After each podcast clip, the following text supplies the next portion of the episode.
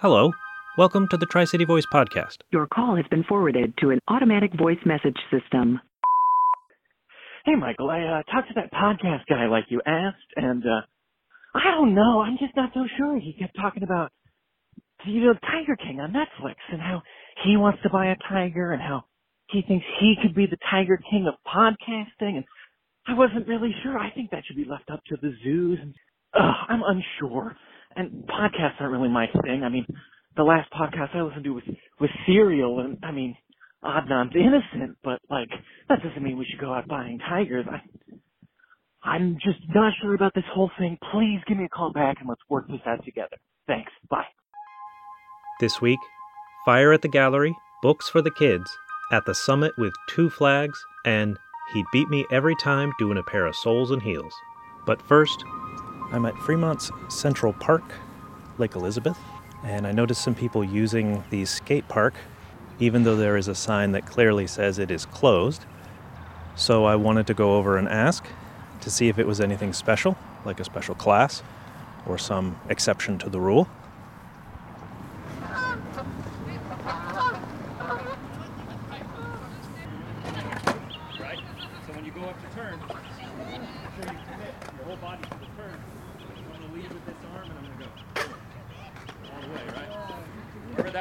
Points is where you're going to go. Do you have a second? What's that? Do you have a second? Yeah, what's up? I'm a reporter.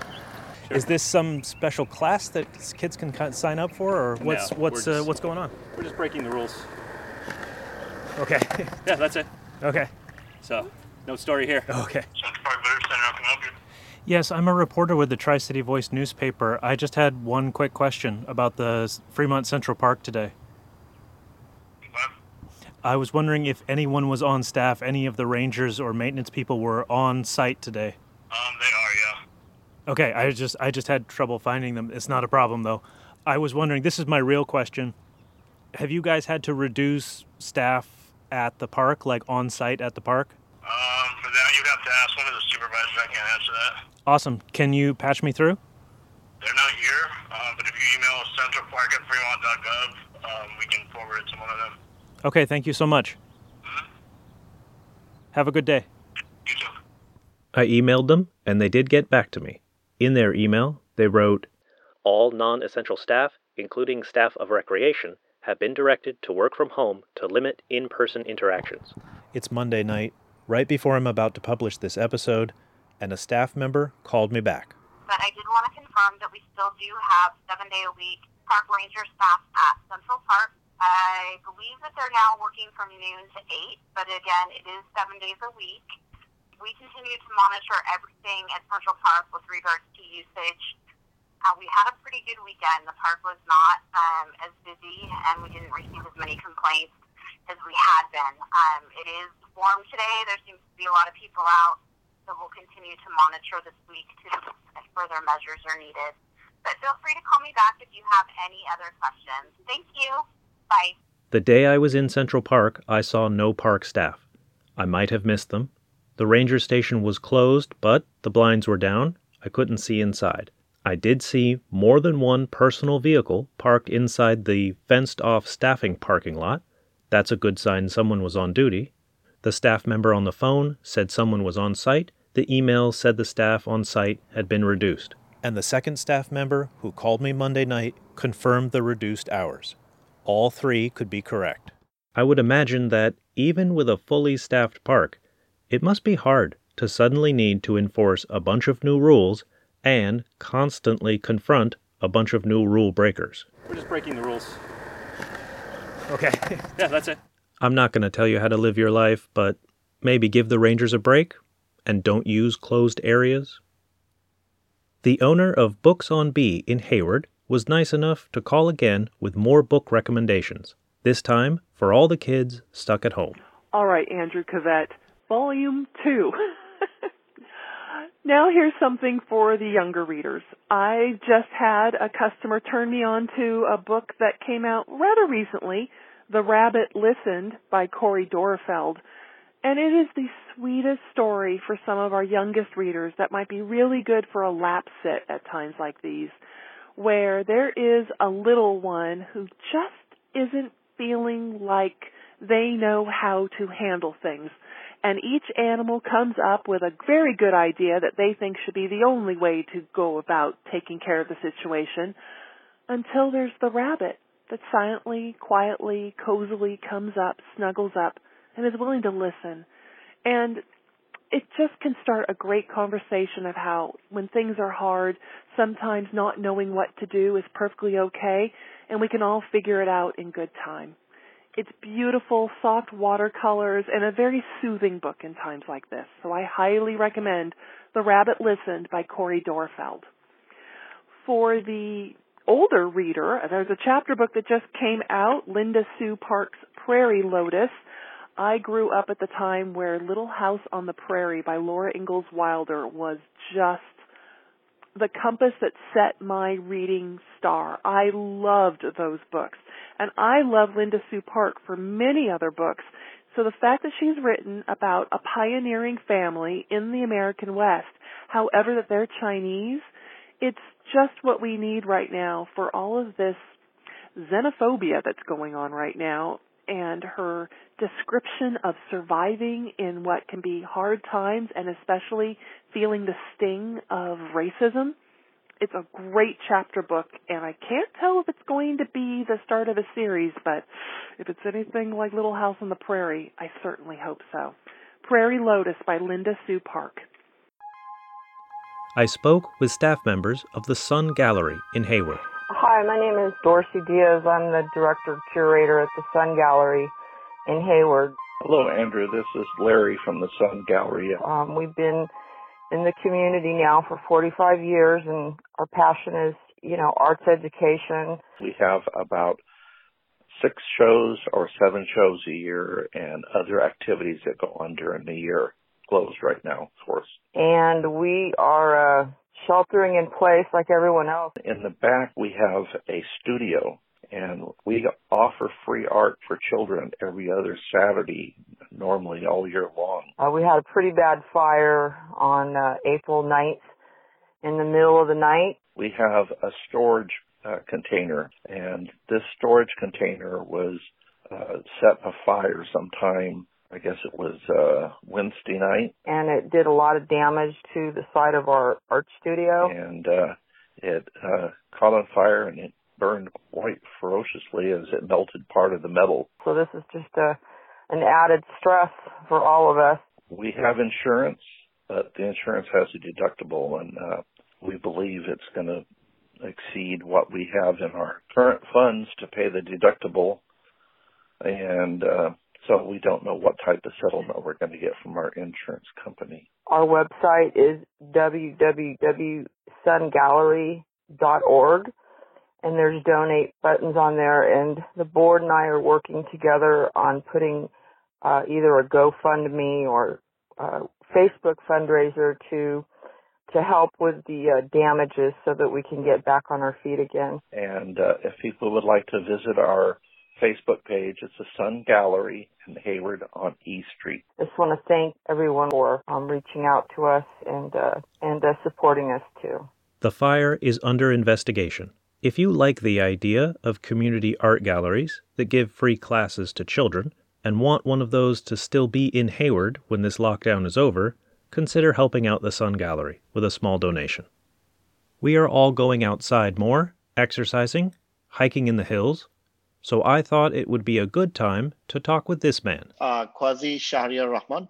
He lives in Fremont. He loves mountaineering, and this year, 2020, he became the first Bangladeshi born American, the second Bangladeshi ever, to climb Aconcagua.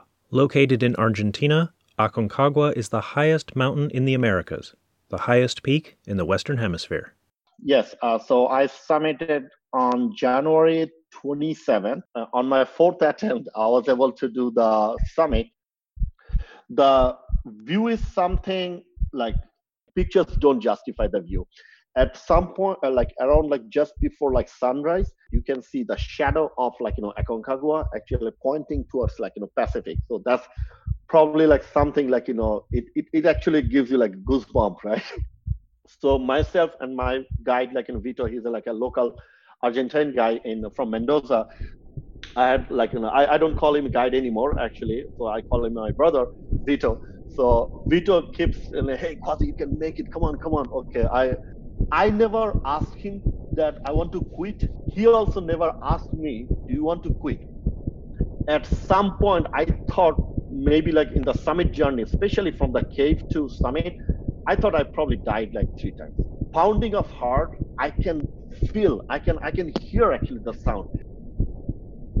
Then finally reached the summit, did like a quick scan of like 360. I said, wow, like you know, this has been my dream for like maybe like last seven years. It cost me like you know so much energy and like you know so much effort. I would have never come. But at the same time, I said, wow, what a great beauty I'm actually watching. I had to take few pictures with two flags. One is the United States flag and one is my home country, Bangladesh flag, right? I knew always in my mind, this is only the halfway journey, right? Uh, the target is to come back to Mendoza in one piece. The place we just had like, you know, a few hours earlier, all snowy and we could have seen the trail. Now we can't even see those trails. Once I come down, uh, I knew that I'm super, super tired. I puked actually a couple of times again. Just puke and I felt so tired I just slept. I woke up again and I found out where was I? Did I actually really make the summit? Luckily, my iPhone was in my pocket, so it did not get frozen. Oh yeah, I, I made summit. Yeah, I, I had I have the proof. Like I have the proof. So I I spend my money to suffer in the mountain, right? So only only because I have the passion for mountaineering. In this little corner of the podcast, we're going to take a break from the news and hear from local historians. The Hayward Public Library has a YouTube channel, and on it you could watch their many oral history recordings. Rudy Grasecci was born in 1935 in Hayward. He repairs shoes in Hayward. When I go somewhere and somebody says, Where are you from? I say, Hayward, California. And uh, this is my hometown. And I love it. My name is Rudy Grasecci, born in December of 1935 in Hayward at the old Hayward Hospital on A Street. My dad came from Lucca, Italy, and he came in 1906. Dad came directly from New York he came directly to Niles, California. His trade was shoemaking. So his brother wrote to him and told him that he was making 50 cents a day more, so he decided to pack up and go to Montana. He went to work for the Anaconda Copper Mine. Came to Hayward, California, opened up a shoe store and shoe repair shop on the corner of B and Castro Street on Mission Boulevard. And uh, that shop was called Alfred and Sons Shoe Store. My mom would bring them lunch. Every day she'd walk from B Street, 1533 B Street, because she never drove a car, and she'd bring the kids lunch and my dad lunch. In uh, 1950, I was uh, 15 years old, so I was working in my dad's shop. I could put on a pair of soles and heels just like he could. And we used to have a race sometime who could do it the quickest, but he always get me nervous and he was so he'd been doing it for years and i could still see him. He'd be smiling and i'd fall behind and he'd beat me every time i'm doing a pair of soles and heels. And i remember he would give me five cents for every pair of shoes i shined after school. I'd do my homework and then i'd shine shoes and make uh, 15 20 25 cents. And then when i went to high school i went to bishop o'dowd high school after school i came right to the shop and I worked until 6. And uh, that was my livelihood. And it was, a, it was a good one. It still is a good one. And I have two sons that work in the shop. By the way, in 1958, we, we opened up a second shop, and it was called the Cobblers. And Al and I ran that store, and that we're still in the same location. That's the only job I ever had was repairing shoes and working in the shoe store. And uh, that was my life. It was a good life. At the top of the episode, you heard from improv actor and current Fremont lockdown resident, Justin Embry. Thank you, Justin. The Tri City Voice newspaper is produced by What's Happening Tri City Voice. The editor in chief is William Marshak. The director of operations is Sharon Marshak. The newspaper is put together and distributed by a bunch of awesome people whose names are worth reading in the opinion page of each issue. This supplemental podcast is produced by Andrew Cavette. Studio space provided by Audrey Lover of Cat. If you enjoyed this episode, the best thing you can do for us is tell other people. Tell other people. Tell other people. Goodbye until next Tuesday when we do this all again.